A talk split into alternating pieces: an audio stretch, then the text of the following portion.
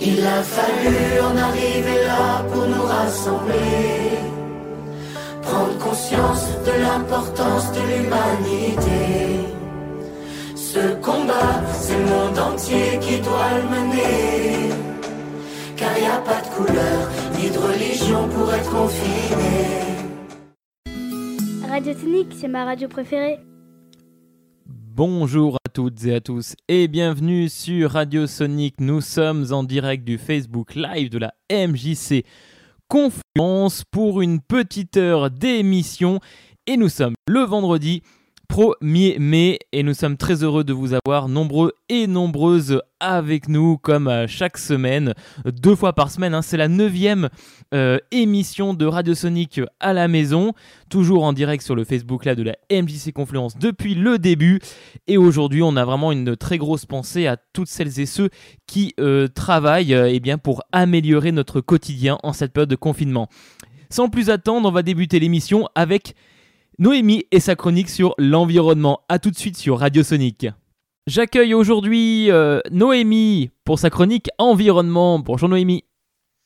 Salut Nico et bonjour à toutes celles et ceux qui nous écoutent. Donc euh, cette semaine, dans la continuité de la semaine dernière, je vous propose un résumé de ce que j'ai pu lire sur Internet donc concernant la biodiversité et le Covid-19. Donc je vous propose euh, de le traiter sous forme de trois questions. Donc, la première question, c'est existe-t-il un lien entre destruction de la biodiversité et des écosystèmes et les virus comme celui qu'on connaît actuellement? La deuxième question, c'est existe-t-il un lien entre le confinement et le retour de la biodiversité? Et la troisième question, c'est que pouvons-nous retenir de cette période? Donc, pour répondre à la première question, donc, qui euh, concerne le lien entre euh, destruction écosystème et le coronavirus, donc, de ce que j'ai pu lire, c'est qu'il n'y avait pas de lien euh, direct, mais ce qui était clair, c'était que la destruction des écosystèmes, donc la déforestation, l'agriculture industrielle, elle réduit les habitats de la faune sauvage et forcément, cette réduction des habitats augmente le contact avec les êtres humains. Donc, cette proximité êtres humains euh, et faune sauvage tend à favoriser la transmission de certains virus. Donc, euh, par exemple, c'est le cas en fait du virus Ebola. Donc, là, il y a fort à supposer que c'est aussi le cas pour nous avec le coronavirus. Qu'est-ce qu'il faudrait en retenir de, cette première observation? Ça serait encore un exemple supplémentaire, en fait, d'œuvrer pour la protection des écosystèmes. Donc, ça, c'est le bilan pour la première question.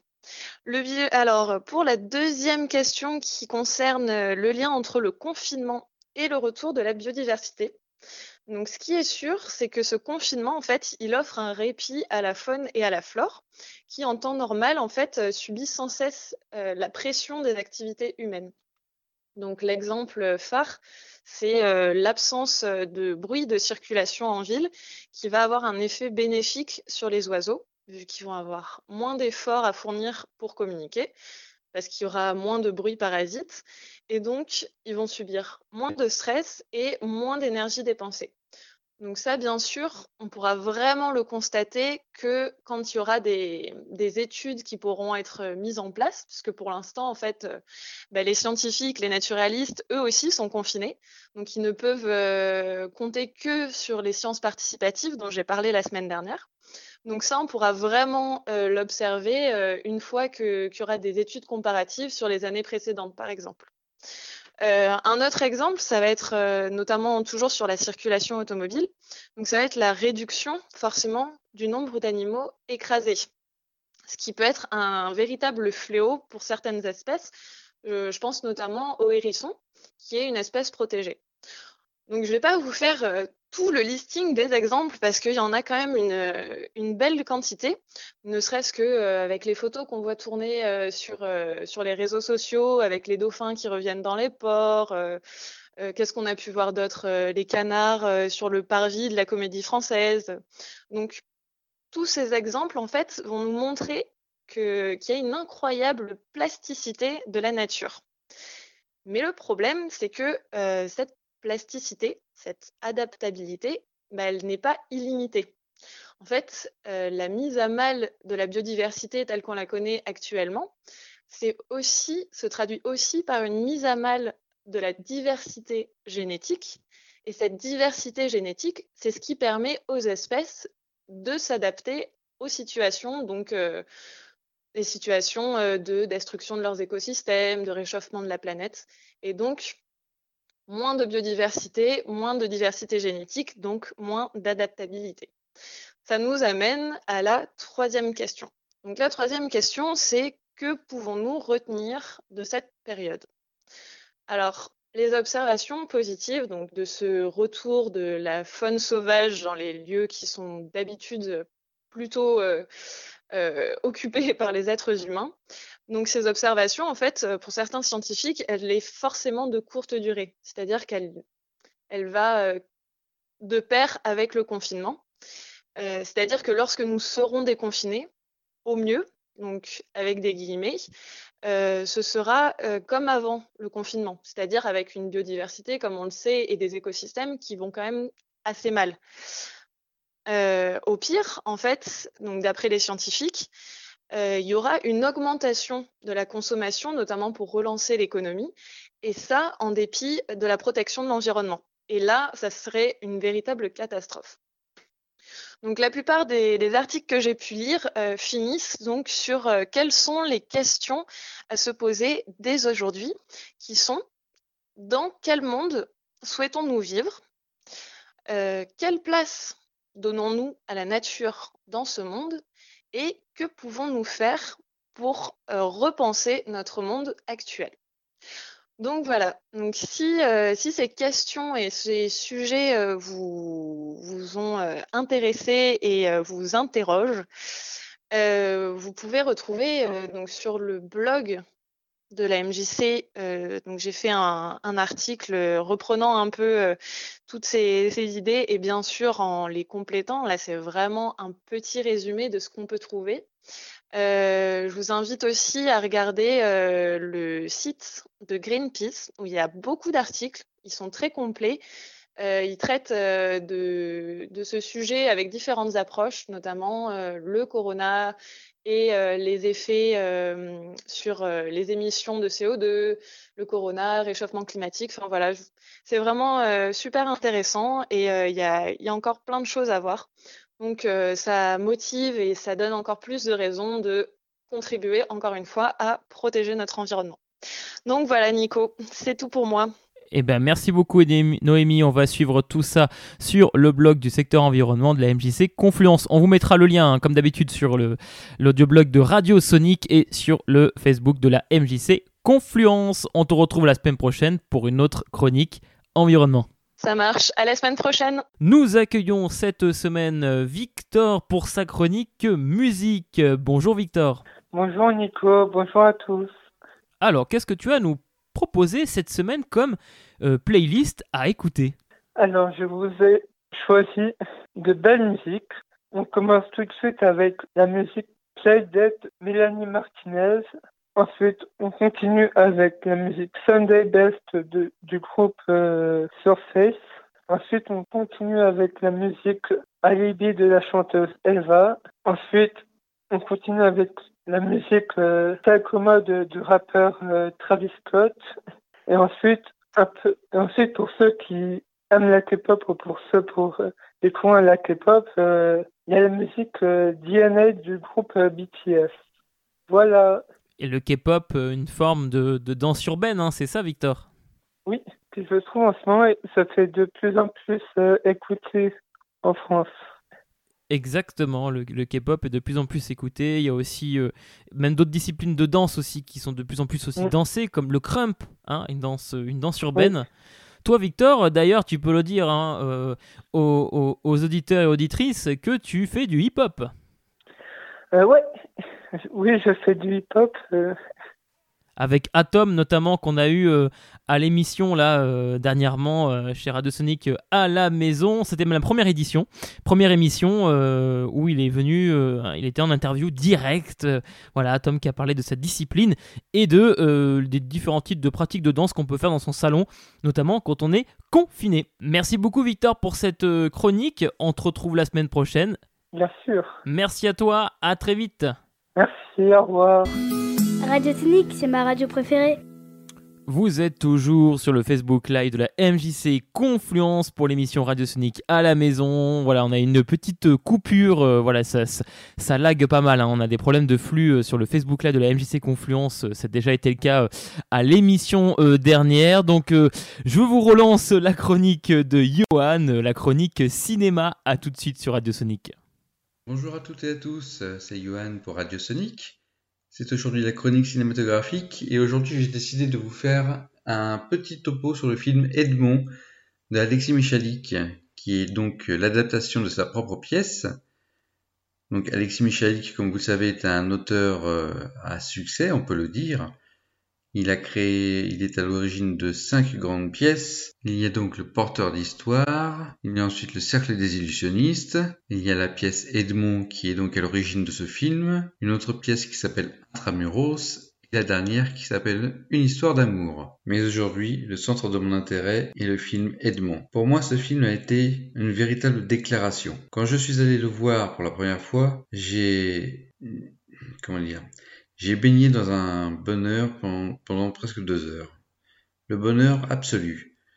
C'est-à-dire que ce film raconte donc la genèse de Cyrano de Bergerac, écrite par Edmond Rostand, qui était la plus jouée du théâtre français. Cette pièce qu'il a écrite en 1897 est un véritable tour de force, car Edmond Rostand à l'époque était considéré comme un auteur euh, sans avenir, sans réel succès. Toutes les pièces qu'il avait écrites alors n'avaient fait que des fours, notamment La princesse lointaine que Sarah Bernard avait jouée. C'est Alexis Michalik s'est amusé avec l'histoire et a réussi à intégrer dans son récit des personnages historiques qu'il a mis là simplement pour nous rappeler, je dirais, l'époque à laquelle se déroule euh, l'intrigue. L'intrigue qui en fait est tout simplement un récit historique car euh, Cyrano de Bergerac a bien été écrit par Edmond Rostand en 1897. Et donc, euh, dans ce film, Alexis Michalik a réussi à intégrer euh, des personnalités comme Anton Tchekhov, Corteline, Feydeau, qui voit-on d'autre Sarah Bernard, la grande Sarah Bernard, l'immense, la grande, la sublime Sarah Bernard, comme disait le regretté Jean-Michel Martial, dont je parlerai plus tard. Et tout, et tout ceci est franchement très très bien amené. Alexis Michalik est un homme de théâtre, il ne s'en cache pas. Mais avec ce film, il a réussi le tour de force de réconcilier le théâtre et le cinéma, de faire la jonction entre les deux. Car enfin, en 1895, ne l'oublions pas, il y a 125 ans, le cinéma est né Lyon. Je sais, je fais encore mon petit nombriliste, mais nous sommes lyonnais. Nous autres, à Radio Sonic, nous sommes lyonnais. Et donc nous sommes dans la capitale mondiale du cinématographe. Et cette année, cela fait 125 ans. En 1895, le cinéma a été inventé par le frère Lumière. Et donc pour revenir sur Edmond, Alexis Michalik ne manque pas de nous le rappeler. En effet, après le four de la princesse lointaine au début du film, quand Edmond Rostand se promène dans les rues de Paris, qui sont en fait les rues de Prague pour le tournage, par qui est-il démarché? Je vous le donne en mille. Par Antoine Lumière, qui faisait la promotion de son invention, ou plutôt de l'invention de ses fils, Louis et Auguste Lumière, le cinématographe, et oui, qui venait d'être inventé, et nous avons même droit à la projection du film numéro 91. Pour les plus avertis d'entre vous, vous savez ce qu'est le film numéro 91 Maintenant, je peux le dire pour ceux qui ne le savent pas. C'est la sortie des usines Lumière. Et enfin, durant cette séance même, on voit Edmond Rostand à côté d'une personne complètement ébahie par ce phénomène qu'est le cinématographe. Alors, dans le film, on ne sait pas qui c'est, mais dans le bonus du DVD, il est dit de qui il s'agit. Alors est-ce que je vous le dis ou pas? Allez, je résiste pas. C'est Georges Méliès. Il est assis à côté de Georges Méliès, l'inventeur des effets spéciaux. Quand cette scène se termine et que Edmond rentre chez lui, il est d'ailleurs complètement dépité à l'idée que le cinématographe remplace un jour le théâtre. Heureusement, heureusement, le théâtre existe encore et à mon avis, il n'est pas prêt d'être remplacé par le cinématographe car euh, le cinématographe, c'est magique, c'est merveilleux, c'est fantastique. Mais le théâtre l'est tout autant. Parce que au théâtre, il y a le contact avec le public, et là, c'est encore autre chose. Ce sont deux univers différents, deux façons d'approcher la magie différemment. Maintenant, n'oublions pas que Alexis Michalik a réuni pléiade d'acteurs de théâtre, de cinéma, et franchement, ça fait un bien fou de voir euh, de si grands talents jouer tous ensemble, tous réunis ensemble. D'ailleurs, au sujet de l'acteur Olivier Gourmet qui jouait euh, le rôle de Constant Coquelin dans Edmond, peu de temps après le film Edmond, je suis allé voir le film Une intime conviction dans lequel il avait un des rôles principaux, et j'ai pu constater l'étendue de son talent, car euh, il jouait le rôle d'un avocat, comment, un avocat intègre jusqu'au bout des ongles, et c'était à 200 km de, du personnage volubile de Coquelin. Mais ça m'a montré à quel point cet acteur est vraiment très doué. Bien sûr, Thomas Oliveres, Tom Leb, Lucie Boujna, triangle amoureux, amical, euh, très agréable, très, qui donne du baume au cœur, je dirais. Les voir tous les trois ensemble, ça fait plaisir, ça, ça respire le bien-être, le, la bienveillance, voilà, le terme que j'ai cherché. Il y a énormément de bienveillance qui se dégage du trio amoureux entre Thomas Oliveres, Tom Leb et euh, l'actrice Lucie Boujna. Franchement, c'est très agréable de les voir jouer tous les trois. J'ai beaucoup aimé l'apparition de Dominique Besnéard au début du film, comme j'ai aimé la présence de Lionel Abelansky, même s'il a un petit rôle, mais bon, c'est un grand acteur, Lionel Abelansky, c'est toujours un plaisir de le voir jouer, ainsi que Antoine Duléry. Antoine Duléry aussi était présent, et franchement, enfin, Alexis Michalik a su regrouper des comédiens et comédiennes de talent. Et comme je l'ai déjà dit, ça fait du bien. Mention spéciale pour Simon Abkarian et Marc Andréoni, qui franchement sont hilarants du début jusqu'à la fin. À chaque scène qu'il y avait avec eux, on ne peut pas s'empêcher de rigoler. si vous avez vu le film, vous savez déjà pourquoi. Sinon, je vous laisserai deviner, je vous laisserai découvrir. Mais franchement, ces deux-là, ils sont à se tordre de rire. Et euh, comment dire, Clémentine Célarier en Sarah Bernard est grandiose. Euh, qui a d'autres, ben, ma foi.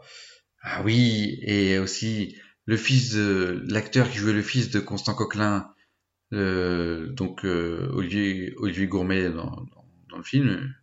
Le fils de Constant Coquelin était joué par euh, Igor Gutzman. Et c'est vous qui c'est? Igor Gutzman, c'est celui qui tient les rênes, qui réalise la saga Family Business avec Gérard Darmon, entre autres. Et bravo enfin à Alexis Michalik pour s'être donné le rôle de Georges Feydeau, mais un rôle assez ridicule, on va dire. Il a un petit peu ridiculisé Fedo, mais c'est voulu et c'est plutôt bien fait. Il lui donne un, petit air, euh, comment dire, tellement sûr de lui qu'il ne voit pas les, les choses se passer réellement, il ne voit pas la vie réelle. Il est dans son succès, il est en plein dans son, dans son succès avec son dindon, et donc il ne voit pas la, il ne voit pas la beauté de la vie il est en plein, il est porté par le succès, il n'est pas dans la beauté de la vie euh, du quotidien. Et enfin, je garde, je voulais le garder pour la fin car c'est vraiment le comédien pour lequel on ne peut avoir qu'un coup de cœur, qu'une énorme pensée. Il est décédé en octobre dernier, je l'ai appris pendant que j'étais justement au Festival Lumière, pendant que je faisais mon bénévolat au Festival Lumière. Euh, j'ai appris un matin que Jean-Michel Martial nous avait quittés. Jean-Michel Martial, l'acteur qui jouait Honoré, ce tenancier de, de café, tellement philosophe, tellement agréable à écouter, euh, bienveillant, un homme bienveillant. Et j'aime à croire que Jean-Michel Martial était quelqu'un comme ça. Et si lorsque vous avez regardé la voix de Honoré, alias Jean-Michel Martial, vous a dit quelque chose, ça n'a rien d'étonnant. Jean-Michel Martial était un comédien de doublage reconnu, notamment euh, pour euh, Pulp Fiction. C'était c'était lui le grand méchant, le grand baron. C'était lui qui jouait Marcellus Wallace. Ou bien le président dans le cinquième élément. C'était lui aussi. Il a même fait un doublage dans Black Panther. Et je finirai donc cette chronique avec ce petit mot, cette petite réplique de Jean-Michel Martial, alias Honoré dans Edmond, qui prend tout son sens maintenant qu'il nous a quittés, puisqu'à un moment il dit La seule chose qui peut empêcher un comédien de jouer, c'est la mort. Et il avait raison, puisque c'est bien ça qui l'empêche de jouer maintenant. Mais Edmond est un film qui célèbre la joie de vivre. Alors je ne peux que vous conseiller de le voir ou de le revoir. Moi je ne me lasse jamais de le regarder. Sur ce, je vous souhaite une bonne semaine et n'oubliez pas, restez chez vous tant que ça n'est pas fini. Radio Technique, c'est ma radio préférée. Exactement, Johan. Restons euh, chez nous, c'est important. Euh, voilà, donc déconfinement prévu euh, pour l'instant, en tout cas, hein, le, 11 mai, sous accord bien sûr du, gouvernement. On, va attendre avec impatience le, le, fameuse eh bien, carte géographique avec l'ensemble des, des, régions et départements à partir du 7 mai prochain. Ça sera le lendemain de notre émission Radio Sonic à la maison qui est mercredi si, mais nous accueillons tout de suite euh, Gaëtan, Gaëtan pour sa chronique euh, engagement.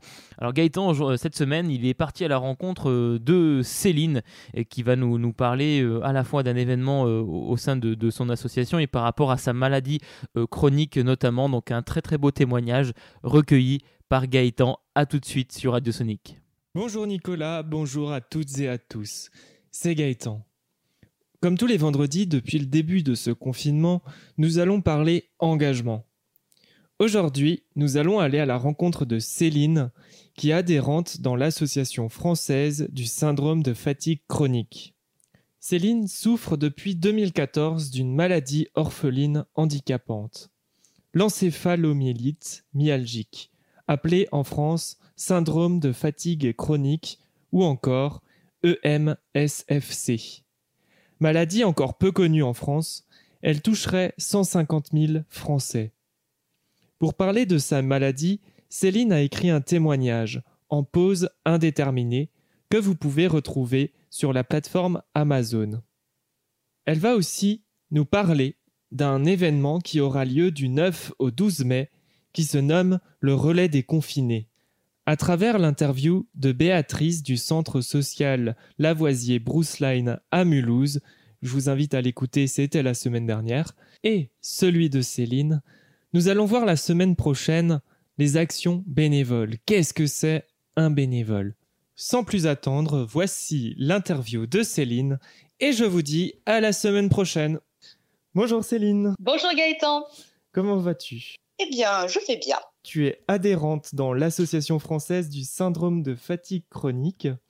Tu es également auteur d'un témoignage en pause à durée indéterminée, car tu souffres d'une maladie orpheline qui est encore peu connue en France. Est-ce que tu pourrais nous dire un peu plus sur cette association? Comment es-tu arrivé à ce témoignage? Et enfin, apparemment, il y a un événement qui se profile en mai, le relais des confinés. Donc je te laisse la parole et euh, décrire tout ça. Très bien, ben, je te remercie. Alors, avant de te parler de l'association et de son rôle, j'aimerais te dire deux mots sur le syndrome de fatigue chronique. Parce que je ne pense pas qu'avant euh, cette interview, tu en avais entendu parler. Non, pas avant. Alors du coup, je, je parle un peu de la maladie. Cette maladie est orpheline, comme tu le disais, mais pas rare. Orpheline dans le sens où il n'existe pas de traitement pour la soigner. Plus de 150 000 Français en souffrent. Elle peut toucher tout le monde, même les enfants. Trois quarts sont des femmes. Pourquoi il y a autant de femmes? Apparemment, c'est pour des questions d'hormones. Alors, en France, elle s'appelle syndrome de fatigue chronique et cette appellation est problématique à plusieurs titres. Premièrement, parce que il y a beaucoup de pathologies qui provoquent une fatigue profonde. Tout le monde a été fatigué à un moment donné, Sauf que le syndrome de fatigue chronique va bien au-delà de la fatigue que chacun peut entendre. Et c'est cette confusion qui explique la méconnaissance de cette maladie et les diagnostics erronés. Alors, l'aspect problématique de cette maladie, il y a également un deuxième axe. Et pour cela, je vais reprendre le slogan de l'association, qui je trouve résume bien notre situation. C'est la fatigue, c'est naturel, pas l'épuisement intense. Alors, il faut savoir que les malades, quand ils tombent malades, ils tombent malades soit brutalement, soit progressivement. Mais quand ils tombent malades, cela signifie pour eux le fait de perdre la moitié de leur capacité. Par exemple, aujourd'hui, je suis plus capable d'entretenir ma maison. Alors, heureusement, je peux compter sur mon chéri. Et je ne travaille plus non plus. J'ai bien essayé il y a un an à de reprendre à mi-temps, mais je n'ai pas tenu le choc. Alors, quand je dis nous, je parle au nom de l'ensemble des malades. Nous avons la volonté, l'envie de faire, mais c'est notre corps qui n'a plus assez d'énergie. Et c'est là où se situe un peu la difficulté de comprendre cette maladie, c'est qu'en fait, on a certaines personnes peuvent avoir l'impression qu'on est dépressif, alors qu'en fait, pas du tout. Il s'agit véritablement d'un épuisement intense et prolongé qui est extrêmement invalidant. Et le troisième aspect qui fait que le, nom de syndrome de fatigue chronique pose problème, c'est que cette maladie ne peut pas se résumer à juste de la fatigue. Il y a à côté une grande variété de symptômes qui touchent toutes les fonctions du corps. Et je voulais te parler que du symptôme caractéristique qui s'appelle le malaise post-effort. Alors c'est un pic d'épuisement neuro-immunitaire. Alors nous, malades, nous voyons nos symptômes fortement aggravés après un dépassement de nos capacités, que ce soit un effort physique, cognitif ou une émotion. Et ce, malaise nous cloue au lit. Et il peut durer quelques heures, plusieurs jours, voire des mois. Et c'est vraiment un, malaise qui arrive après l'effort, pas pendant. Donc c'est un peu ce qui est paradoxal, c'est que les gens, quand ils nous voient, ils nous voient parfois accomplir certaines choses. Moi, par exemple, je marche, je fais pas mal de choses, mais c'est après coup, si jamais j'en ai trop fait, que derrière, je vais en payer les pots cassés.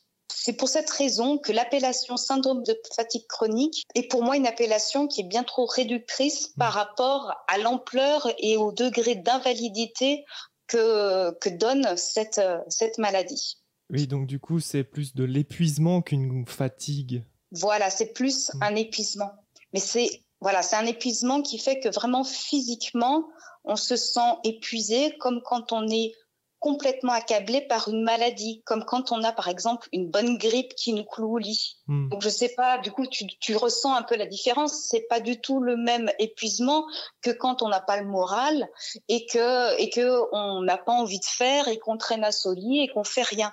Enfin voilà, c'est vraiment une distinction qui me semble intéressante à faire parce que tant que cette distinction ne sera pas faite, et ben derrière, les médecins auront du mal à nous prendre au sérieux. Et du coup, les médecins, ils font comment pour diagnostiquer, pour dire, ben voilà, vous êtes atteint de cette maladie? Alors justement, c'est là qu'il y a, il y a le problème.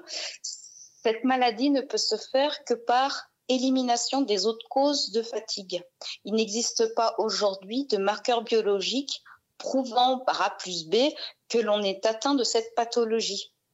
Alors, le souci, c'est qu'après, ben, il suffit de rencontrer des médecins qui connaissent le syndrome de fatigue chronique ou alors rencontrer des médecins qui ne le connaissent pas. Et du coup, ben, on peut errer comme ça pendant des années sans avoir de diagnostic et sans savoir ce qu'il faut faire pour aller mieux. Je voulais te citer le docteur Cozon, qui est spécialiste de cette pathologie et qui est membre aussi du conseil scientifique de la SFC, qui a d'ailleurs écrit une préface à mon témoignage. Alors du coup, je lis un extrait de la préface qu'il m'a écrite. Il nous faut accepter, nous médecins, que nous ne connaissons pas encore tout, qu'il y ait encore des syndromes qui doivent nous interroger. Comme le disait Gandhi, c'est une erreur de croire nécessairement faux ce que l'on ne comprend pas. Ce qui est dérangeant dans cette non-reconnaissance de cette maladie, c'est que derrière, les malades sont mal pris en charge. Et cela a un coût pour la société vu qu'ils sont pour la plupart incapables de travailler et ils ont besoin d'aide dans leur quotidien. c'est un véritable handicap invisible.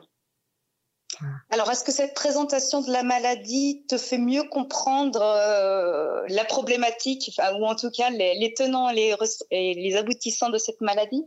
Oui, on voit bien en fait que ben c'est pas tout à fait reconnu par la médecine, difficile finalement d'avoir euh, de la visibilité et dire oui, je suis atteint de cette maladie auprès d'employeurs, auprès de de tout le monde en fait. Donc du coup, je pense que votre association permet de libérer cette parole et de, de dire voilà, ça existe, on existe.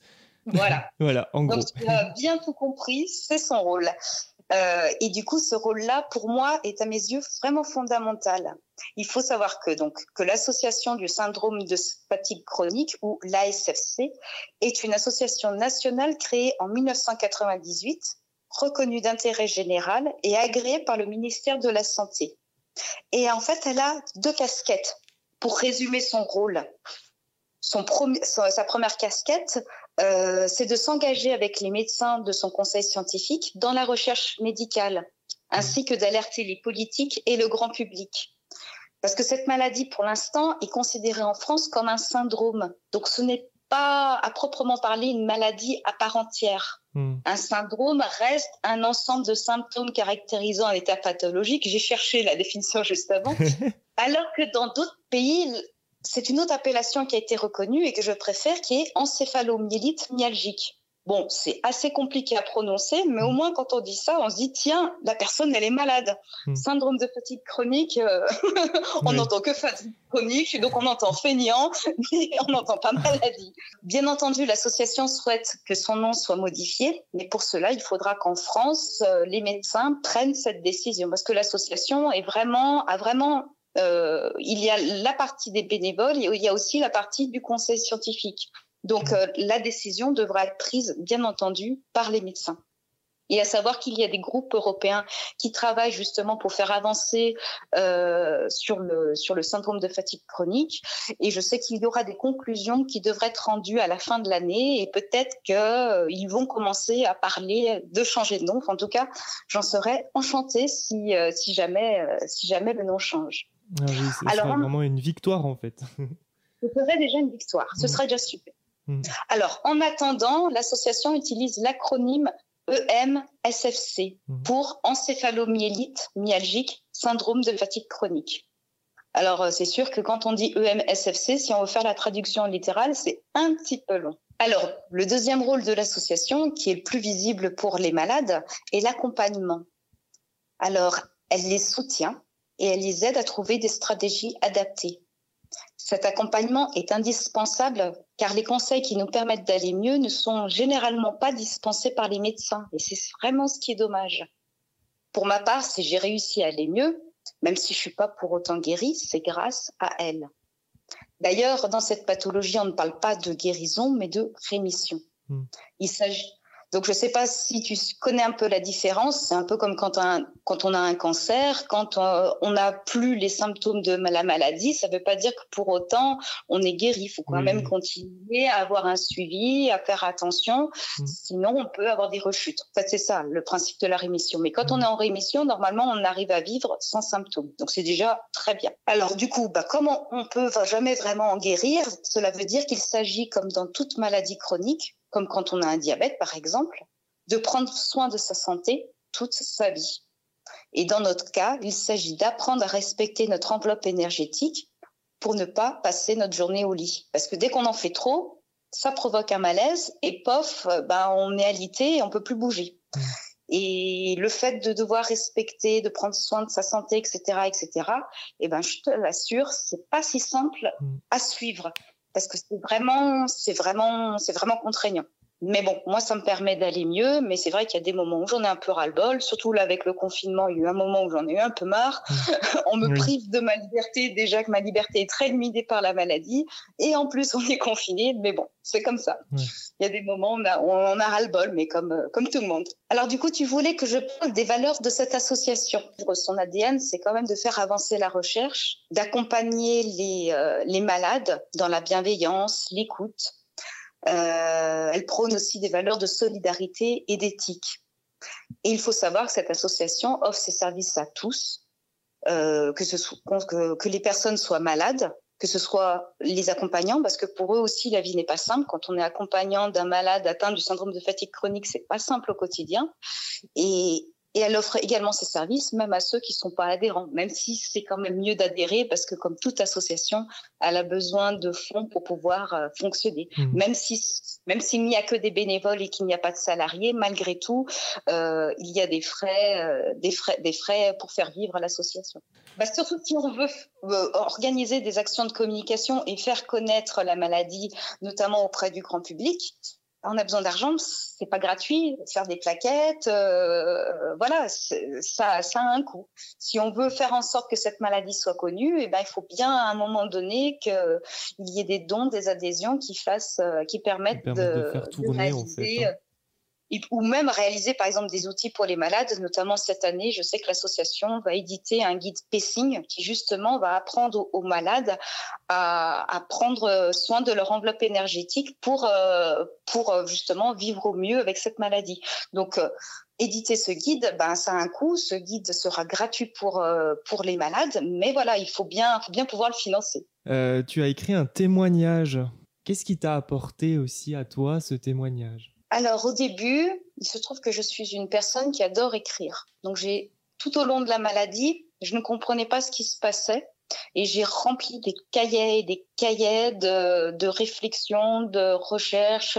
Encore quand j'étais malade, je ne faisais pas de recherche, mais de vraiment de essayer de comprendre ce qui se passait et de euh, et de noter ce qui m'arrivait, sachant que j'étais suivie par un médecin qui lui recommandait l'écriture et notamment d'essayer de repérer tout ce qui était positif dans la vie, etc. D'avoir une écriture plutôt positive. Moi, dans mes cahiers, euh, il y avait du positif et aussi du négatif parce qu'il y avait aussi des moments où c'était c'était très difficile ce que je vivais. Parce que quand on tombe malade de cette maladie, moi j'ai eu de la chance, j'ai eu un diagnostic au bout de deux ans. Donc pendant deux ans, je savais quand même pas trop ce que j'avais. Au bout de six mois, j'ai su qu'en fait j'avais eu la mononucléose parce que j'ai quand même mis six mois avant d'aller voir un médecin au début parce que je suis pas une personne qui va voir euh, le médecin pour un oui ou pour un non. Donc je tiens à préciser qu'à la base je suis pas hypochondriaque. Mmh. Donc j'ai quand même mis six mois en voyant que c'était bizarre, que j'avais des douleurs. Il euh, faut savoir que chez moi il s'est caractérisé par des douleurs aux mains et aux bras j'avais l'impression d'avoir des d'être une femme Playmobil. Oui, d'avoir vous racontez ça euh, dans le témoignage. Euh, justement, c'est à partir du. Vous faites une compote, c'est ça, pour vos enfants? Ah non, c'était un jus d'orange. J'avais fait, des jus d'orange. J'avais fait des jus, un jus d'orange pour mes enfants. Et, et, suite à ce jus d'orange, pendant des mois, j'ai eu mal aux mains suite à, à avoir pressé. J'étais à la main, je les avais pressés à la main, pas avec une machine. Depuis, j'ai acheté un, un presse-agrumes, comme ça je ne fatigue pas.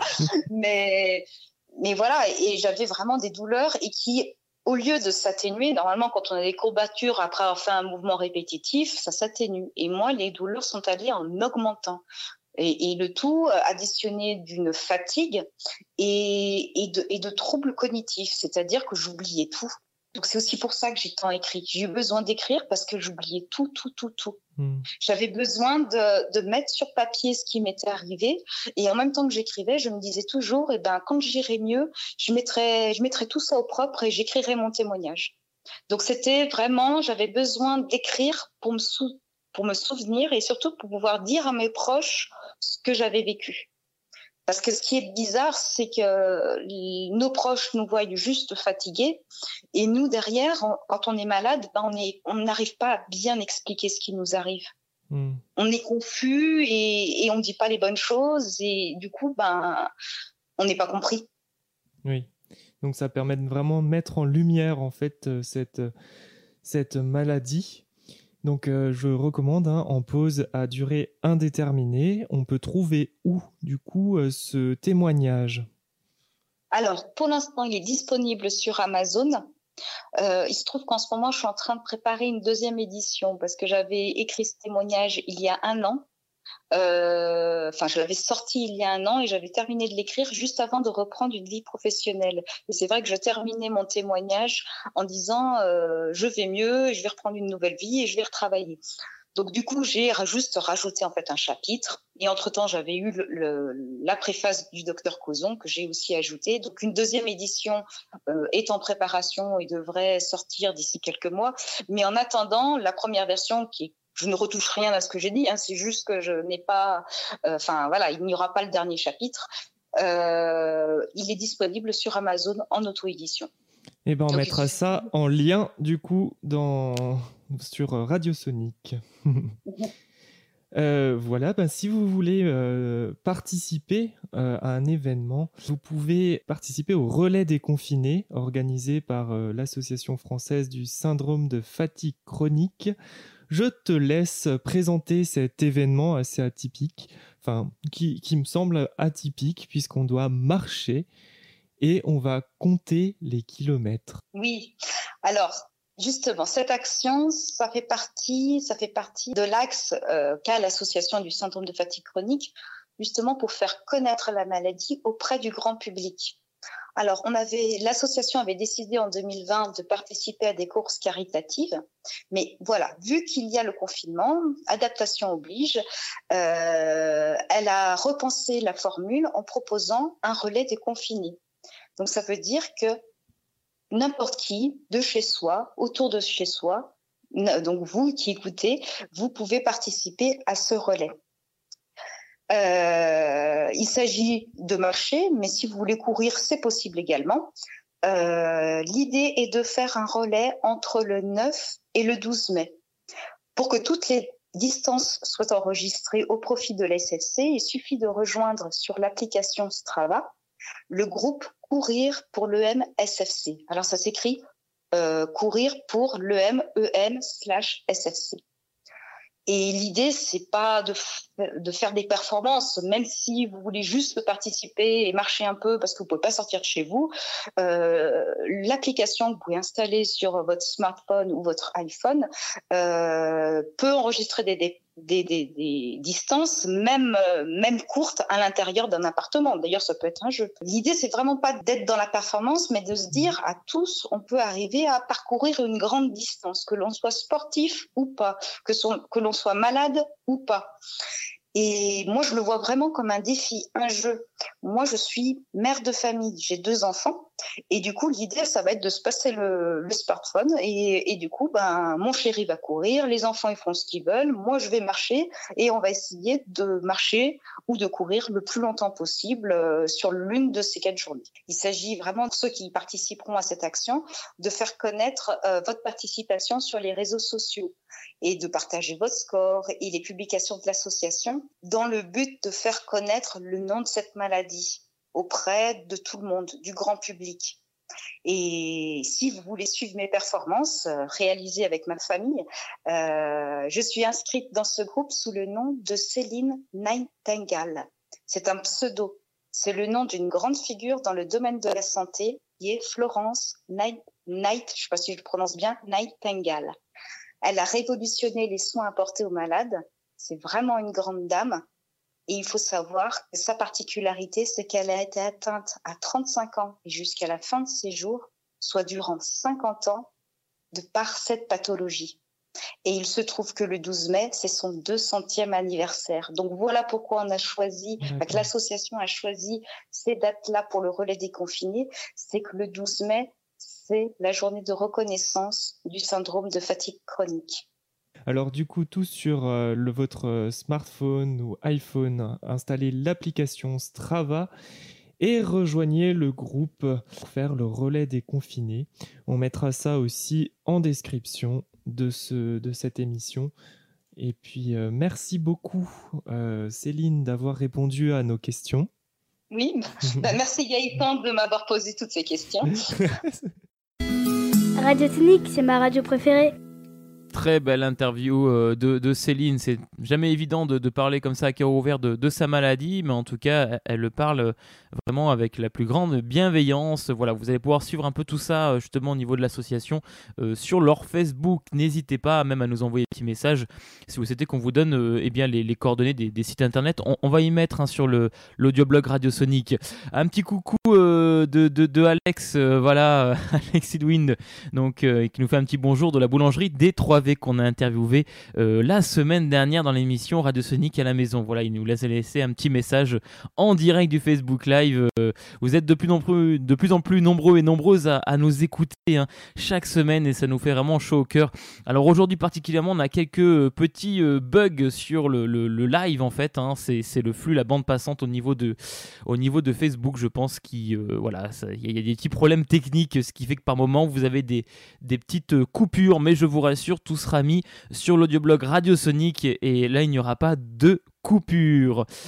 Cette semaine, je suis parti à la rencontre euh, de deux personnes. Alors là, vous allez entendre donc dans quelques instants l'interview, notamment le très bel interview de Hassen et euh, de son cheval Peyo, voilà, euh, qui, qui, vont à l'hôpital, et eh bien euh, auprès, auprès des malades, vous allez voir que c'est quelque chose de vraiment fabuleux.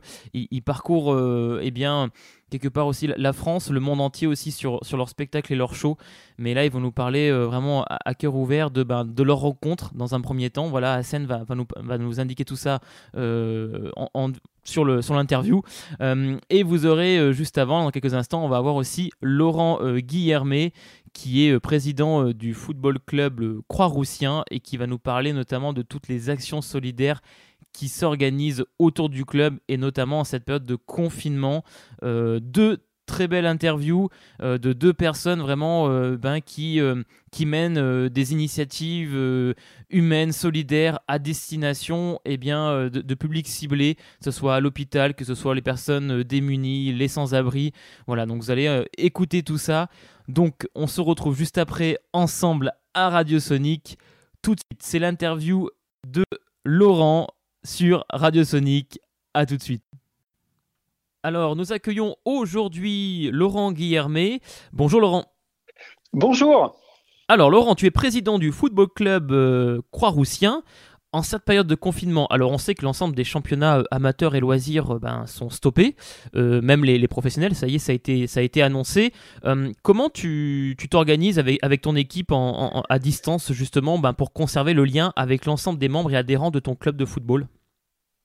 Alors effectivement, c'est une période ô combien difficile et, particulière, et, j'étais euh, vraiment très agréablement surpris de voir à quel point que malgré cette situation un peu particulière avec ce confinement, et eh ben finalement, le lien non seulement entre les adhérents, les bénévoles du club est resté, mais il s'est même renforcé, ce qui est d'ailleurs assez paradoxal. Euh, et du coup, on était obligé d'être très ingénieux euh, bah, pour mettre en place de nouvelles actions, pour continuer finalement la mission première du Football Club Croix-Roussien, qui n'est pas simplement taper dans un ballon, mais c'est aussi transmettre des valeurs. Alors, bien sûr qu'on le faisait avant le confinement, au travers de différentes actions, euh, mais quelque part, on s'aperçoit que dans cette période-là, eh ben, nous avons renforcé ces actions-là, et euh, je pourrais les, décliner de manière un peu plus précise, mais en tout cas, euh, pendant cette période, on a vraiment renforcé ce lien, cette solidarité entre les bénévoles du, du club. Alors, quelles actions justement vous avez mis en place à distance? Alors, l'idée, ça a été effectivement de, de, garder un petit peu cette chaîne de solidarité parce que finalement, euh, l'objet du Football Club Croix-Roussien, euh, c'est de transmettre ces valeurs, euh, des bonnes valeurs du, du, du, club. Et ça a été effectivement pendant cette période bah, de mobiliser les bénévoles, dirigeants du club, au travers d'autres actions. Alors, pas footballistiques, c'était pas accompagner les enfants sur les entraînements, sur les tournois, sur différentes actions, mais de les mobiliser auprès des plus fragiles. Euh, effectivement, quand j'ai lancé cet appel au sein du club sur notamment du don de matériel pour les familles les plus fragiles, donc du quatrième arrondissement, bah, j'ai été effectivement ravi de voir à quel point euh, les joueurs, les enfants, les plus grands, les plus petits, les familles se sont mobilisés pour, au retour de leurs courses de première nécessité, eh ben, euh, passer devant le club house du Football Club Croix-Roussien pour déposer euh, des produits de première nécessité à destination des, des, des des familles. Euh, et c'est effectivement un élan de générosité extraordinaire. Et je dois aussi remercier la, mairie du 4e arrondissement euh, et David Kimmelfeld, son, son maire, parce qu'ils ont, ils ont été vraiment moteurs aussi sur cette action-là, puisqu'on a pu ouvrir le gymnase de la salle de la ficelle euh, pour effectivement accueillir notamment les sans-abri de manière à ce qu'ils puissent prendre des douches. Et on s'est effectivement collé à ce dispositif puisqu'on a pu amener du matériel aussi grâce aux dons des, bénévoles et des dirigeants du, club. Donc une, superbe, une superbe action, une belle mobilisation. Et pour moi, c'est un, en tout cas, c'est un vrai plaisir de voir à quel point euh, les bénévoles du FC Croix-Roussien se, se mobilisent dans ces moments-là. En parlant euh, d'action euh, solidaire, toi, au quotidien, avec ton club de, football, hein, le Football Club Croix-Roussien, tu entreprends aussi, euh, hors confinement, pas mal d'actions, d'initiatives solidaires à destination de, des publics?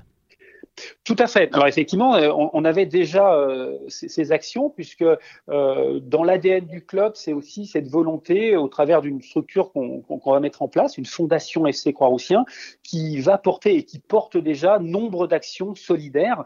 alors on en a eu déjà beaucoup sur les trois dernières années. On a pu mettre en place en lien avec les Restos du Cœur de la Croix-Rousse un Noël solidaire où de nombreux enfants ont amené des, cadeaux, des jouets qu'ils avaient en, en grande et on a pu euh, faire euh, un don de plus, de plus de 15 cartons de, jouets à destination des Restos du Cœur. Ça a été aussi un axe sur la santé prévention euh, en partenariat avec les sapeurs-pompiers de, Lyon sur une formation de gestes au premier secours. pour moi, c'est important qu'effectivement l'ensemble des bénévoles du club puissent bénéficier et on va le renforcer de formation de gestes au premier secours. Ça a été aussi la mise en place de maraudes avec la Croix-Rouge par rapport au plan grand froid et la donation de de couverture par les, membres du club. Une très belle réussite aussi.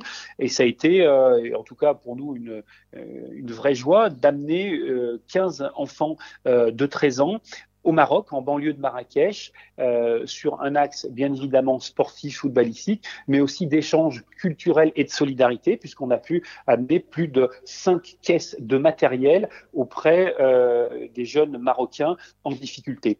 Euh, et le fait de, transmettre un petit peu ces valeurs, bah pour nous, c'est effectivement un axe très important au niveau du SC Croix-Roussien.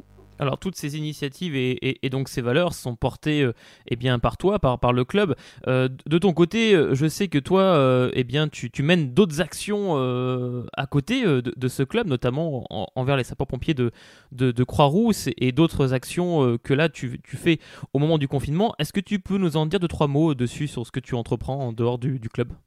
Oui, bien sûr. Alors, on a toujours effectivement cet engagement euh, citoyen parce que je trouve que si moi je me suis construit comme ça aussi avec ces valeurs, c'est grâce à ce que j'ai pu apprendre dans les différentes associations sportives, notamment à la Croix-Rousse et notamment au FC Croix-Roussien, puisque euh, j'y suis rentré à l'âge de 9 ans. J'ai maintenant 45 euh, ans, donc on voit un petit peu tout ce chemin parcouru.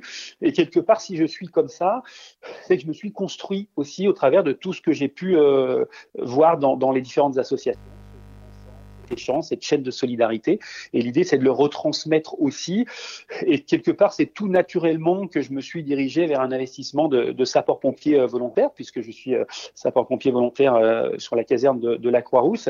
et effectivement, je voyais ce, ce, vrai lien entre le tissu associatif, la solidarité, le monde de la santé, de la prévention, et que finalement, tout ça a, un lien, ce qui nous a permis, et c'est une, une vraie réussite, de signer la semaine dernière une convention de dons entre les HL, les Hospices civils de Lyon et le FC Croix-Roussien que j'ai piloté euh, pour effectivement recueillir des repas euh, auprès des, Hospices civils de Lyon et de les redistribuer euh, auprès des sans-abri et des des familles en difficulté sur le quatrième arrondissement. Donc voilà un petit peu ces, actions qui sont qui sont portées. C'est très intéressant parce que ça permet vraiment de, bah, de se nourrir parce que bien sûr qu'on donne, mais on reçoit aussi beaucoup dans ce type d'action ce qui est tout à fait vrai. en période de confinement, eh bien, euh, certains publics euh, euh, ciblés en ont grandement besoin. auprès de Radio Sonic, on a notamment mené pas mal d'actions, notamment celle en faveur de Notre-Dame des, des Sans-Abri, du foyer, avec l'événement Soupe en scène solidaire du chef Fabrice Bonneau qu'on a eu en interview il y a quelques semaines de ça. en parlant du de, ton club de, de, football, là, donc, des choses sont mises en place au moment du confinement tout est arrêté au niveau du championnat. Comment, euh, toi, avec ton équipe, vous voyez les choses post-confinement? Est-ce que vous avez déjà des idées d'alternatives qui pourraient se mettre en place euh, ben, si jamais euh, ben, le championnat venait peut-être à être décalé dans le temps? Alors effectivement, ce sont des, choses à, laquelle nous avons réfléchi. Alors déjà, effectivement, la, vie du club continue puisque tous les jours, les réunions, les projets se poursuivent. Alors pas en contact physique, mais au travers de, de, visioconférences. Euh, et je tiens à signaler qu'effectivement, ça, ça, a permis finalement quelque part même de renforcer les liens, puisqu'on s'aperçoit que dans cette période, euh, bah, ça nous donne plus de temps pour réfléchir, pour mettre en place des projets. Euh, et on réfléchit de manière très très concrète sur l'après, notamment sur le déconfinement et sur la reprise euh, progressive de l'activité physique. Euh, une seule idée en tête à notre niveau, c'est la sécurité euh, des adhérents, des enfants notamment, puisqu'une grande partie euh, sont, mineurs. Euh, notre priorité va être celle-ci. donc on réfléchit déjà effectivement sur la reprise footballistique avec peut-être des entraînements adaptés, sans contact, notamment la gestion des vestiaires par rapport à un nombre un peu plus faible, avec la mise en place de, de gel hydroalcoolique, de masques, etc. Donc là, on est en lien vraiment étroit avec les instances, hein, que ce soit la métropole de Lyon ou la mairie du, du 4e, pour travailler sur ces actions-là. on a aussi très largement développé les outils de convivialité euh, au travers notamment euh, d'internet, du site, de Facebook, euh, d'Instagram, puisqu'on va même euh, lancer dès la semaine prochaine un loto, un grand loto du club, ce qui va permettre à chaque adhérent depuis son domicile de jouer et l'argent récolté sera effectivement donné au personnel soignant. Donc c'est dire que malgré le confinement, on peut quand même mettre en place des actions. Donc c'est un loto. On a fait aussi beaucoup de challenges, de jongles, euh, d'activités physiques au domicile, euh, de manière à créer un petit peu euh, une interaction entre les différents membres. Donc c'est c'est pas les projets qui manquent, hein, on en a déjà beaucoup puisque on travaille déjà sur 2020-2021 avec un, projet en Amérique du Sud, en Argentine ou au Brésil pour effectivement apporter du matériel aux plus nécessiteux. Donc on est déjà sur ces projets-là et la mobilisation est déjà grande. Donc c'est encore une fois un vrai plaisir euh, de voir à quel point cette chaîne de solidarité, qui est un petit peu l'ADN du FC Croix-Roussien, est toujours présente, y compris dans ces moments particuliers. Est-ce que tu aurais des conseils à, donner à, celles et ceux qui nous écoutent euh, au niveau du sport, ceux qui sont bah, confinés et qui ont envie, bah, qui sont soit des, jeunes euh, footballeurs ou des plus avertis et qui souhaitaient justement bah, continuer un peu leur entraînement mais à distance? Alors, effectivement, le, premier euh, conseil qu'on peut donner, c'est d'abord celui effectivement de la sécurité et de la santé, parce que euh, on ne peut rien placer au-dessus de la santé. Donc, effectivement, euh, les gestes barrières, les respects des règles de confinement, voilà des choses vraiment fondamentales pour être un bon sportif demain. encore faut-il être en bonne santé, et la bonne santé passera par effectivement un vrai respect des règles de, de, confinement actuelles. Donc, ça, c'est le premier conseil qu'on pourrait donner. Le deuxième bien évidemment, c'est de garder une petite action euh, sportive, euh, que ça soit au domicile ou dans le respect des règles de confinement euh, par rapport à ce kilomètre-là, autour du domicile. Et on s'aperçoit que beaucoup d'applications, notamment par rapport au challenge que le club met en place, permettent chacun à son domicile de, faire des, petits jongles, etc., des actions physiques. Et puis, le troisième élément, sans doute aussi peut-être le plus important, c'est la relation avec les autres. Parce que finalement, on parle beaucoup d'isolement, et dans le mot isolement, et eh ben, quelque part, on va briser cette chaîne de, de solidarité, de contact avec les autres. Alors c'est vrai que bah, les réseaux sociaux, en tout cas, et les contacts avec les outils que le club met en place, permettent d'échanger en visio euh, au travers des différentes actions. je pense que c'est important que euh, chaque individu garde ce, sentiment d'appartenance euh, et de solidarité avec les autres malgré cette période-là. Donc le risque, ça serait le referment sur soi. Bien évidemment, il faut garder et même renforcer cette ouverture à l'autre, y compris pendant cette période de confinement. Alors pour finir cette interview, Laurent, raconte-nous ta journée type confinement? Voilà, est-ce qu'il y a des choses qui ont changé pour toi? Est-ce que tu te lèves plus tôt le matin ou, beaucoup plus tard? Euh, Voilà, est-ce que tu peux nous dire un peu tout ça sur ta journée type confinement?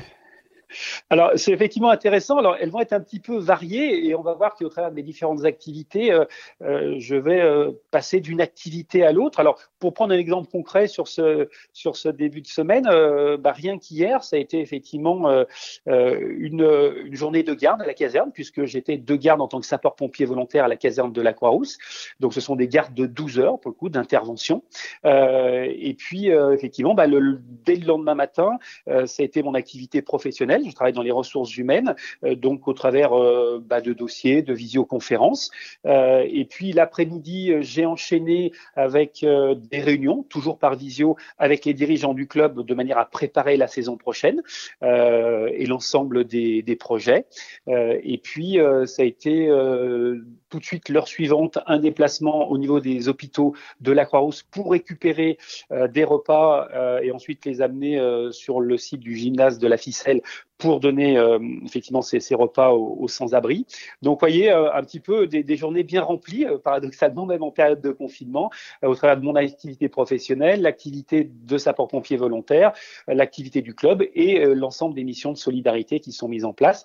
Donc, beaucoup d'actions diverses et variées, avec effectivement toujours un, lien, c'est euh, ce lien d'ouverture euh, avec les autres et de vivre ensemble, parce que je crois que finalement, par rapport à toutes ces activités, euh, le lien, ça va être ce lien d'ouverture et, de vivre ensemble, qui est pour moi très très important et qu'on doit renforcer au travers des différentes actions qu'on met en place. Le vivre ensemble, c'est une notion très importante malgré qu'on soit en confinement. Eh bien, à distance, on peut œuvrer eh bien, pour, des, pour des actions solidaires, des initiatives qui s'organisent autour de chez nous. Donc euh, sachez, euh, auditeurs, auditrices, que vous pouvez à, tout moment euh, prendre part aux échanges si vous, vous menez des actions depuis, depuis chez vous ou depuis votre milieu professionnel. N'hésitez pas à nous en en faire part et vous passerez à la radio avec grand plaisir. Merci beaucoup Laurent pour cette interview. Un grand merci à, vous et puis un, bon courage à, tous, les, tous les auditeurs dans cette période difficile, mais quelque part, je, je crois qu'on peut en sortir plus fort. Euh, on le voit au travers de toutes les actions qui sont mises en place. Donc, un, un bon courage à, tous et puis euh, vivement qu'on se revoit aussi physiquement parce que rien ne remplace le, lien physique aussi. Euh, voilà un petit peu le, le, message que je voulais, je voulais passer. Je suis bien d'accord là-dessus. Donc suivez le football club Croix-Roussien euh, donc sur leur Facebook. Euh, voilà, ils mettent pas mal de, choses en ligne, notamment et eh bien des challenges. Vous allez pouvoir vous aussi y participer. Merci Laurent. À très, vite. très vite. Merci. Radio Technique, c'est ma radio préférée. C'était Laurent Guillermet qui nous a justement euh, parlé de l'ensemble de ces initiatives solidaires qui s'organisent eh bien, au, sein du club euh, du FC euh, Croix-Roussien. vraiment donc de très très belles initiatives. Encore merci à lui, à toute son équipe. Alors, on a aussi une, grosse pensée hein, pour l'ensemble des, des, pompiers hier, puisqu'à Croix-Rousse, il y a eu un incendie dans un immeuble dont la moitié de l'immeuble s'est effondré. Euh, voilà, donc on a une très très grosse pensée pour toutes les équipes de, secouristes hein, présents euh, sur place. donc pour l'instant, il n'y a pas eu de, victimes graves, euh, fort heureusement, mais beaucoup de, beaucoup de dégâts matériels. ça, c'est en tout cas c'est la, chose qu'il faut quand même noter. heureusement, pas de dégâts humains, mais surtout des dégâts matériels. Et une grosse pensée pour tous ces pompiers qui ont été mobilisés sur le terrain, puisque ben, Laurent est sapeur-pompier volontaire à, à, la caserne de Croix-Rousse, comme il vous l'a stipulé Juste avant, nous accueillons le témoignage, l'interview que j'ai pu avoir avec euh, euh et donc son cheval euh, Peyo. Un très très beau euh, témoignage, vraiment avec plein de très très belles valeurs. Nous avons reçu eh dans l'émission qui, qui, va vous parler de son histoire avec Peyo, de sa rencontre entre ce cavalier dresseur passionné et ce cheval unique au monde qui est capable de détecter cancer et tumeurs chez l'être humain et de prévenir les cas de fin de vie. Donc euh, après pas mal d'années de compétition, il faut savoir que euh, donc Peyo et euh, ont, fait pas mal de représentations, notamment de, spectacles équestres. Et depuis, Assen a, a, fondé l'association Les Sabots du Cœur, dont vous aurez tous ce lien sur notre euh, Facebook Live et bien sûr l'audioblog Radiosonic à la maison.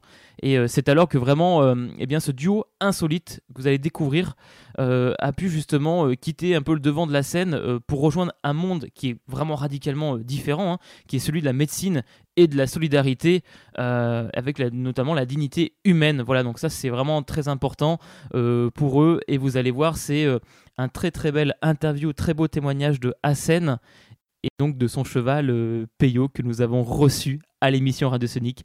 A tout de suite. Nous accueillons aujourd'hui Hassen qui est cavalier artiste et passeur d'âme. Bonjour Hassen. Bonjour Nicolas.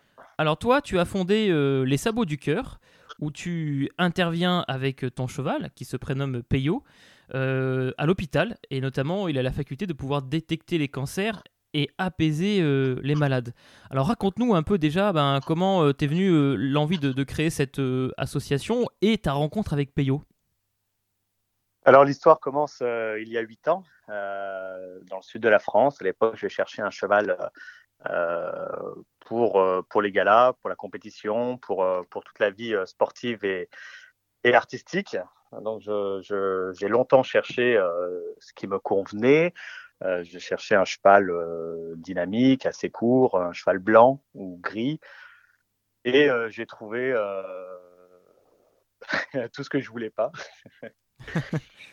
j'ai trouvé le, le, petit Peyo avec qui on a eu beaucoup de difficultés pendant plus d'un an à, à, se trouver, en fait, hein, à, se, à se chercher. ça a été des débuts chaotiques euh, vraiment. Puis en plus, euh, je, n'en voulais plus trop de ce cheval. D'accord. Jusqu'au jour où, euh, bah, voilà, impossible de le remettre en vente, impossible de, le céder à qui que ce soit. Et puis bon, je m'étais quand même attaché à, lui, donc j'ai décidé un peu de, complètement de tout remettre en question, de, lâcher prise. Et puis, et puis ce jour-là, ça, a fonctionné. Aujourd'hui, euh, huit ans après, euh, ce n'est pas du tout la vie que, que je pensais vivre euh, avec lui. Mais, mais je suis heureux. Oui, parce que depuis, tu t'es tourné enfin, du côté artistique envers les malades, justement. Oui, alors bien sûr, on, a, on, a, on a la chance de faire partie de ces rares cavaliers artistes à parcourir le monde, à voyager. alors on a la chance de voyager sur des avions privés, à être sur des scènes incroyables ou devant des, des, des dignitaires ou des, des princes, euh, voilà, pour, pour cinq minutes euh, au sommet d'un hôtel et puis on rentre, on rentre chez nous. Ça, c'est une vie euh, exceptionnelle. Je regrette rien. Je suis, passionné et puis du coup, on, on continue cela. Et en parallèle, il y a toujours eu cette question un peu en suspens. pourquoi, pourquoi est-ce que Peyo est aussi différent, aussi inaccessible? Pourquoi est-ce qu'il est, compliqué euh, dans sa gestion euh, émotionnelle? Et euh, là où on a toujours l'habitude un peu de, plier l'animal à nos, à nos volontés, on a vite compris qu'avec Peyo, c'était pas possible et que soit, soit il fallait composer et accepter, euh, s'organiser autour de lui comme lui a envie, ou soit il fallait lui, soit il fallait le laisser tranquille et, et, ne, et ne, plus l'approcher et le, et le laisser vivre sa vie. Et puis, euh, cette particularité aussi, euh, moi le premier, hein, c'est parfois difficile d'approcher Peyo ou de, ou de, voilà, de lui faire les soins ou de, de l'attraper quand, il est en, quand il est en prairie. Euh, alors qu'à plusieurs reprises, on s'était aperçu euh, qu'il y avait une facilité euh, pour certaines personnes euh, de le prendre à la longe, de, de, de, de lui poser la main sur, sur, la tête. Euh, donc voilà, force d'observation, on s'est aperçu que ces personnes-là étaient toujours euh, euh, atteintes de, de pathologies communes, souvent porteuses de tumeurs ou bien des personnes malheureusement cancéreuses ou très fragilisées par la vie émotionnellement, psychologiquement. Et de là, c'était voilà, tellement, tellement flagrant. Et puis j'étais quand même un peu, un peu jaloux de me dire, mais comment est-ce que cette petite fille arrive à faire ce qu'elle veut de ce cheval et que, moi qui vis avec et qui me plie en quatre pour lui, euh, je suis incapable de faire le, le quart de ce qu'elle fait elle. Alors on s'est tourné vers la, vers la science, parce que voilà, je suis très terre à terre et toute ma vie c'était tout sauf, euh, sauf, euh, voilà, sauf servir les, les, les causes euh, humaines et puis c'est pas ce qui m'attirait. Euh, moi la médecine, la science, c'est pas du tout, pas du tout ce que j'aimais du moins ce que je pensais. Et puis, euh, donc, beaucoup de, beaucoup de tests. On a, on a examiné Peyo euh, dans tous les sens euh, jusqu'à s'apercevoir effectivement qu'il avait donc des troubles euh, autistiques. Voilà euh, pourquoi est-ce qu'il est autant compliqué de, de, de, rentrer dans sa bulle à lui. et puis d'autres d'autres choses. Donc voilà des tests en salle avec 10 patients. et Peyo a quelques minutes pour retrouver une personne bien précise bien sûr une personne impactée par, un, par les tumeurs, par les métastases. Et on a répété ce test de nombreuses fois. On est parti à l'étranger étudier, on est revenu en France jusqu'à établir ben, le fait que Peyo était capable de détecter euh, tumeurs et les cancers et également euh, travailler sur, le, sur la fin de vie.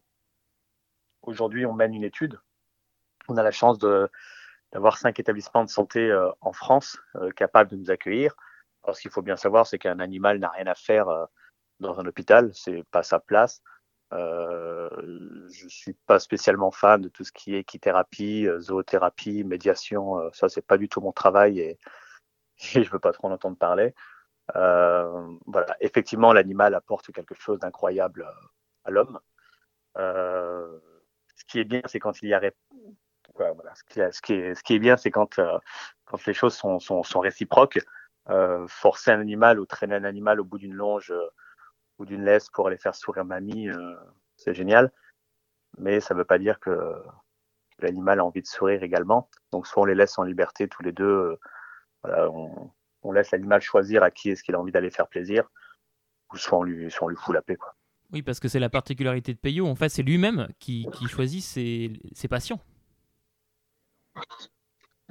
Oui, alors en fait, c'est vrai que euh, on s'est vite aperçu que Peyo était capable d'aller sur un patient, euh, mais de délaisser un autre patient, pourtant à pathologie égale ou à âge différent. Euh, c'est pas parce que la personne est malade que Peyo va s'y intéresser. Euh, il y a tout un tas de facteurs qui fait qui font que Peyo euh, va s'accrocher à une personne, va vouloir protéger une, une personne. Et l'empathie, c'est un peu le terme, euh, un peu le terme bateau qu'on, qu'on, voilà, qui est utilisé pour la pour la com. Euh, Peyo est un est un cheval voilà atteint de troubles autistiques. Euh, c'est un génie, euh, même si c'est très compliqué, ça reste un, un vrai génie, tout comme les les personnes Asperger. Alors déjà, en France, euh, la gestion et, et, la protection des, des, des, des personnes atteintes d'autisme est assez catastrophique.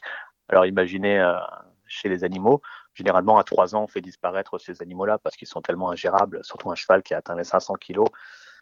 C'est voilà, on n'a pas l'utilité, on ne sait pas comment gérer ça, c'est trop dangereux. Alors souvent ils sont ils sont supprimés. Donc quand il y en a un qui passe à travers les mailles, et qu'on comprend enfin pourquoi, le pourquoi du comment, c'est, c'est soit il faut que le, le, temps s'arrête et qu'on prenne soin de lui et que tout tourne autour de lui, ou soit alors il faut la, il faut l'oublier parce que c'est, c'est trop de souffrance pour lui. Donc moi j'ai, j'ai radicalement changé de vie, je me suis consacré à, à ce cheval. La science aussi se consacre à, à ce cheval. J'ai la chance d'être, d'être entouré de, de, de médecins, de soignants, de neurologues, de psychologues, psychiatres euh, et de vétérinaires euh, notamment en Belgique, euh, la clinique Equitom, qui sont des gens incroyables, où on observe Peyo, où tous les mois, bah, évidemment, c'est la fin de vie. Notre travail tourne essentiellement euh, autour de la fin de vie, l'accompagnement de la fin de vie, la détection de la fin de vie, la prise en soin, et puis euh, protéger l'âme et, et, accompagner l'âme à se libérer, accompagner le patient à, voilà, jusqu'à ce qu'il qu soit capable de me dire qu'il qu est capable de, partir en paix, euh, qu'il se sent bien et qu'il est prêt à partir. Voilà mon, voilà ma mission. Et en cette période de, confinement, euh, sur les missions qui, s'organisaient avant, euh, est-ce que du coup, avec Peyo, tu, tu continues cette même démarche? Est-ce qu'il y a il y a quelque part un plus de, de, de, d'actions, d'initiatives qui sont mises en place euh, de Peyo et de toi au, au sein des structures euh, médicales? Alors, nous, durant le confinement, on est positionné euh, dans un établissement où je suis quasiment à, à l'année, qui se trouve dans le Pas-de-Calais, à Calais même, le centre hospitalier Jean-Éric Técher de Calais, où nous sommes confinés en unité palliative avec toute l'équipe. Euh, effectivement, le confinement, euh, ça a changé euh, quelques habitudes dans le sens où, alors, nous, on est, on est assez épargnés, c'est-à-dire qu'on a, on a, bon, même s'il y a eu beaucoup de cas, on a quand même la chance d'avoir une visite par patient euh, qui est qui est maintenue une fois par jour, avec bien sûr des, des euh, une prise de température de, de, de, de, la personne qui vient, on lave les mains, dépose les affaires, tout ça. Euh, c'est une chance. Il faut savoir qu'il y a d'autres établissements où il n'y a plus aucune visite euh, de possible. Euh, nous, on a réussi à préserver cela. Oui, parce que j'imagine qu'en période de confinement, déjà qu'il y a des protocoles qui sont mis en place qui est assez strict, comme tu, comme tu le dis. Là, en plus, oui. amener un cheval euh, à, à l'hôpital, euh, c'est encore beaucoup plus compliqué. Les conditions sont drastiques au niveau euh, hygiène, notamment. Ouais. Bah en fait, euh, non, c'est comme le reste du temps. Euh, savoir que celui qui est sale et porteur de, de, maladies, c'est l'humain. Euh, l'humain, c'est ce qui est le plus dangereux pour nous-mêmes, pour le patient affaibli. l'humain, c'est la première cause de, mauvaises choses à porter en établissement protégé. Le cheval, lui, ne transmet rien à l'humain et encore moins le, corona. Donc, il n'est pas sujet au corona humain. Le cheval a son propre corona à lui, mais qui, n'est, qui, n'est, qui est inoffensif pour, le, pour l'humain. Donc voilà, le, cheval, finalement, c'est celui qui a des deux, c'est celui qui est le plus propre. Ensuite, il y a tellement de, de, de va-et-vient. Je suis partagé entre la collecte, grâce à tous mes partenaires ici dans le Nord, de masques, de blouses, de matériel qui ont joué un rôle incroyable. Il faut savoir que sans, les, sans, sans, sans la municipalité et, et, et l'élan de solidarité des, des, sociétés privées, on aurait eu beaucoup, beaucoup de problèmes à l'hôpital comme de partout. Euh, heureusement qu'ils ont, qu'ils ont été là. Donc, je partage vraiment mon temps entre l'unité palliative et cette, euh, et cette collecte euh, au quotidien. Donc, préparer en plus Payo, ça aurait été compliqué euh, pour moi parce qu'il faut déjà deux heures pour le, pour le laver, pour le nettoyer, pour le. Vraiment, voilà, pour, pour le préparer. et encore une fois, on ne le prépare pas parce qu'il est un danger pour l'homme, on le prépare pour le protéger de l'homme. Parce qu'à chaque fois qu'un humain va lui mettre la main dessus, euh, déjà qu'il n'aime pas ça, mais c'est encore un, ça pourrait être un risque euh, pour lui. Donc on, s'assure vraiment d'une hygiène incroyable euh, pour le protéger de l'homme qui est sale. Donc c'est vraiment voilà, une protection, comme tu le dis, pour, pour le cheval et, pas pour l'homme, puisqu'il est, il est sain, contrairement, contrairement, à l'homme au niveau de l'hygiène. Exactement. Exactement. Euh, en cette période de, confinement, justement, euh, il y a des protocoles, en effet, comme tu disais juste avant, au niveau, au niveau de l'hôpital qui, qui, sont mis en place. Euh, toi, comment tu, tu, arrives justement à, gérer ces, ces visites-là avec Payo au quotidien, surtout qu'actuellement, ben, c'est beaucoup plus compliqué. On a, on a pas mal de, de, de cas, notamment Covid. Comment, tu, comment vous arrivez tous les deux à gérer tout ça? Assez bien. Il faut savoir que comme, la, comme le temps est un peu suspendu, euh, comme la vie est un peu, euh, euh, voilà, est un peu est un peu au calme euh, pour beaucoup de personnes. C'est vrai que nous, on le vit euh, assez bien. Euh, on n'a pas de sollicitation, on n'est pas embêté. On, on, choisit un peu nos horaires quand les couloirs sont vides, quand les familles ne sont plus là. Là, du coup, on n'est plus du tout embêté parce qu'on n'est pas là pour amuser les patients ou amuser les familles. Ça, c'est, voilà, je suis pas, je suis pas animateur et, et puis j'ai pas que ça à faire. Euh, on est vraiment là pour le patient, pour le patient que Payo va choisir, euh, et ensuite pour les autres euh, qu'il délaisse, bon, c'est à moi de faire le de faire le lien et d'aller prendre soin d'eux quand ils ont besoin de, de, voilà, de parler, d'être accompagnés, de se, de se confier, de, de, de rire, de pleurer. Euh, voilà. On a la chance dans cette unité d'avoir un jardin accolé aux fenêtres. Donc il y a un grand couloir avec dix chambres et à l'extérieur un, un jardin où Payo voilà, résident, ce sont ces, quartiers d'été, euh, et on mène l'étude euh, de l'intérieur et de l'extérieur. Donc on observe Peyo euh, depuis l'extérieur, tout est pris en note, mis en film, sur quelle fenêtre est-ce qu'il est qu va s'intéresser, à quel patient est-ce qu'il va s'intéresser, et on voit si effectivement c'est pressé ou si c'est juste par curiosité qu'il s'y rend. Donc Peyo actuellement reste à, l'extérieur Bien sûr, il peut passer sa tête euh, par les fenêtres, euh, mais on s'est organisé euh, différemment et on poursuit l'étude depuis, l'extérieur. Et moi, je prends le relais à l'intérieur avec les membres de l'équipe. Il vous arrive tous les deux d'intervenir dans, des hôpitaux en, dehors de, Calais, justement, d'avoir des demandes presque partout en France?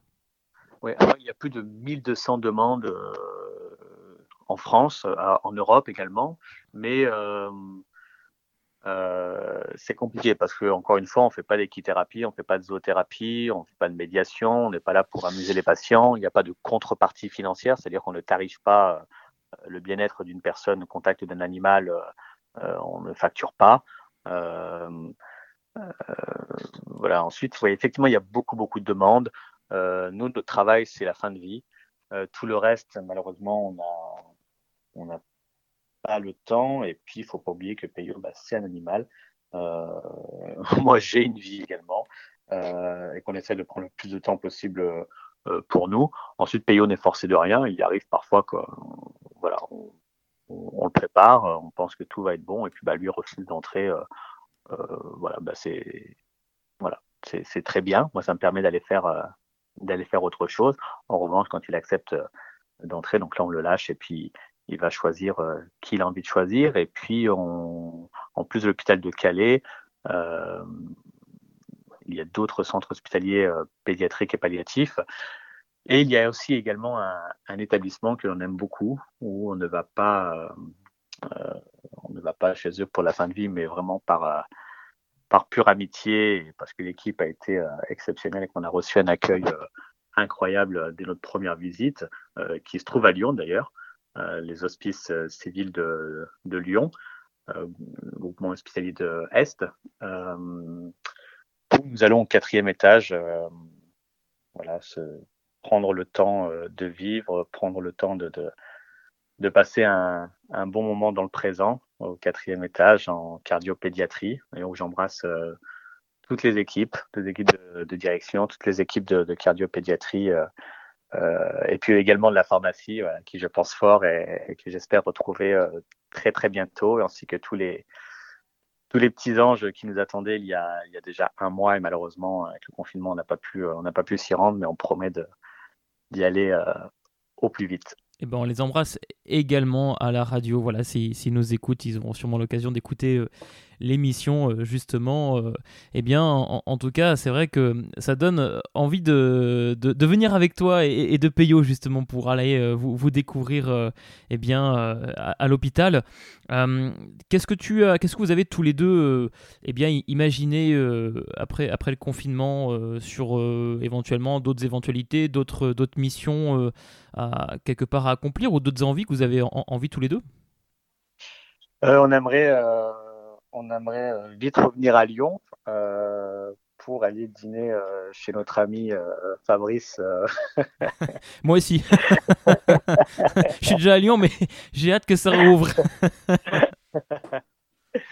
voilà, dans, pas mal de, restaurants, monter également chez Christian Tête et, et, passer également un bon moment chez eux, et puis retrouver aussi tous nos amis tous nos amis lyonnais, et puis ensuite euh, faire 100 bornes euh, vers le sud et arriver chez nous euh, du côté de Grenoble en hiver à Vinay exactement, où j'ai hâte de retrouver mes amis et ma famille et tous mes autres, tous mes autres animaux.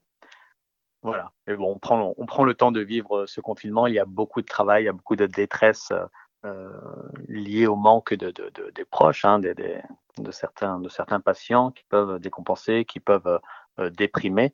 Donc il y a énormément de travail, bien sûr, plus le travail du quotidien, l'accompagnement des fins de vie, euh, parfois les toilettes, euh, mortuaires également euh, quand les patients me demandent. Et puis, un gros travail également de, prise en charge, de prise en, soin de, des patients et également trouver des financements pour les sépultures des petits et grands qui n'ont malheureusement pas les moyens ou les familles n'ont pas les moyens ou bien des personnes isolées, des personnes seules qui, malheureusement euh, partiront aux, indigents, ce qui est euh, la pire des choses pour nous. Donc on se bat euh, tous les mois pour prendre en charge ces frais de sépulture et leur offrir une, fin de vie digne, accompagnée, voilà, prendre soin de leur âme et, de tout ce qui suit. Et oui, vous êtes tous les deux des, passeurs d'âme, euh, et, et, et Peyo. raconte-nous un peu ta journée type confinement Est-ce qu'il y a des choses qui ont, changé euh, là-dessus ou pas du tout Ou il y y a, un emploi du temps qui est encore beaucoup plus conséquent qu'avant, euh, avec Peyo euh, notamment? Oui, alors il y a des choses qui ont changé et c'est vrai que moi j'ai plaisir. je vis assez bien ce, ce, confinement. Bon, bien sûr, voilà, comme tout le monde, hein, il y a pas mal de choses qui me, qui me manquent, mais je trouve que euh, voilà, le fait que le temps un peu s'arrête, que chacun se pose un peu, se pose de bonnes questions, se retrouve un peu en tête à tête avec, euh, avec soi-même, euh, c'est top. Nous, voilà, ça me laisse beaucoup de temps du coup pour mes autres chevaux. qui sont qui sont également ici avec moi une partie donc le matin voilà c'est aux écuries aux alentours de 7h 7h30 le soin l'entretien l'entraînement Ensuite, on, on part à l'hôpital, euh, une journée avec nos, une journée avec nos, nos super collègues, nos patients, euh, les familles, euh, quelques familles de patients, l'organisation. Puis on revient en fin de, en fin de journée soit pour poser Payot à l'écurie, faire le soin des, autres chevaux, et puis finalement après je repars à l'hôpital, alors soit pour la nuit, soit pour, un, pour une partie de la nuit. voilà, tout dépend vraiment de l'état, de l'état de santé, de l'état psychologique des, des, des patients. je, je, me calque vraiment sur leur, sur leur vie à eux. Moi, je suis, je suis assez libre, je m'organise comme je veux. Voilà, mais non, c'est les journées qui ne changent euh, pas trop, c'est les journées qui sont, euh, qui sont passionnantes, on a bien moins de sollicitations, on est vraiment, euh, on se retrouve et j'espère que, que cette tranquillité va, va perdurer. Et puis j'espère que tout le monde se portera bien et que tout le monde fera bien attention à, à soi puis à son, à son prochain. Mais voilà, le confinement pour nous est plutôt, plutôt positif. Eh ben, en tout cas, nous avons hâte de te retrouver avec Peyo euh, à table, hein, chez Fabrice Bono. Voilà, donc euh, Fabrice, tu nous écoutes, euh, tu nous réserves déjà d'avance une table pour trois. Alors, petite anecdote, il faut savoir que je suis rentré Et eh oui, oui.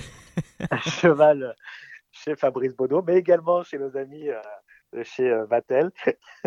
Exactement, on était présents pour le festival Soupe en scène, c'est vrai, et ça avait été vraiment un instant euh, magique, fabuleux. Vous allez pouvoir aussi retrouver toutes ces images, euh, vidéos et photos sur le Facebook euh, de Soupe en scène. Il y a, tout, y a tout qui a été mis en, ligne. on peut aussi retrouver eh bien, ton association, Les Sabots du Cœur, sur le Facebook. Tout à fait, Facebook, le site internet, lessabotsducoeur.org, mais également sur Instagram, Twitter, euh, Link. Euh, voilà, on est, on est présent euh, partout. les Sabots du Cœur, c'est avant tout une association. On est tous bénévoles, on a tous une activité professionnelle à côté. Donc notre mission, c'est vraiment prendre soin du, du, du, du patient, protéger le patient, voilà, prendre en charge parfois les frais de, les frais de sépulture accompagner euh, dans la dignité humaine, accompagner l'âme et, faire en sorte que, tout se passe le plus sereinement possible euh, jusqu'au dernier souffle. Eh bien, merci beaucoup, Hassan. Je vous en prie, merci à toi. Et puis on te dit à, à, très vite. Euh, donc chez Fabrice, c'est réservé. Je crois que Fabrice là, il va mettre un petit message réservé. bien sûr, on tiendra à, distance. Hein, c'est important aussi. On verra bien sûr tout ce qui est protocole euh, euh, gouvernemental et sanitaire qui sera donc d'ici là, eh bien mentionné. Tout à fait. Merci à toi. on embrasse également Payot de loin. Voilà. Eh ben, il, est devant, moi, je lui transmets. Et eh ben voilà, on embrasse, on embrasse Payot. À très vite, bon courage à vous deux et encore vraiment bravo pour vos, pour vos actions qui sont juste formidables euh, au quotidien. Et ça, c'est vraiment très important. Merci.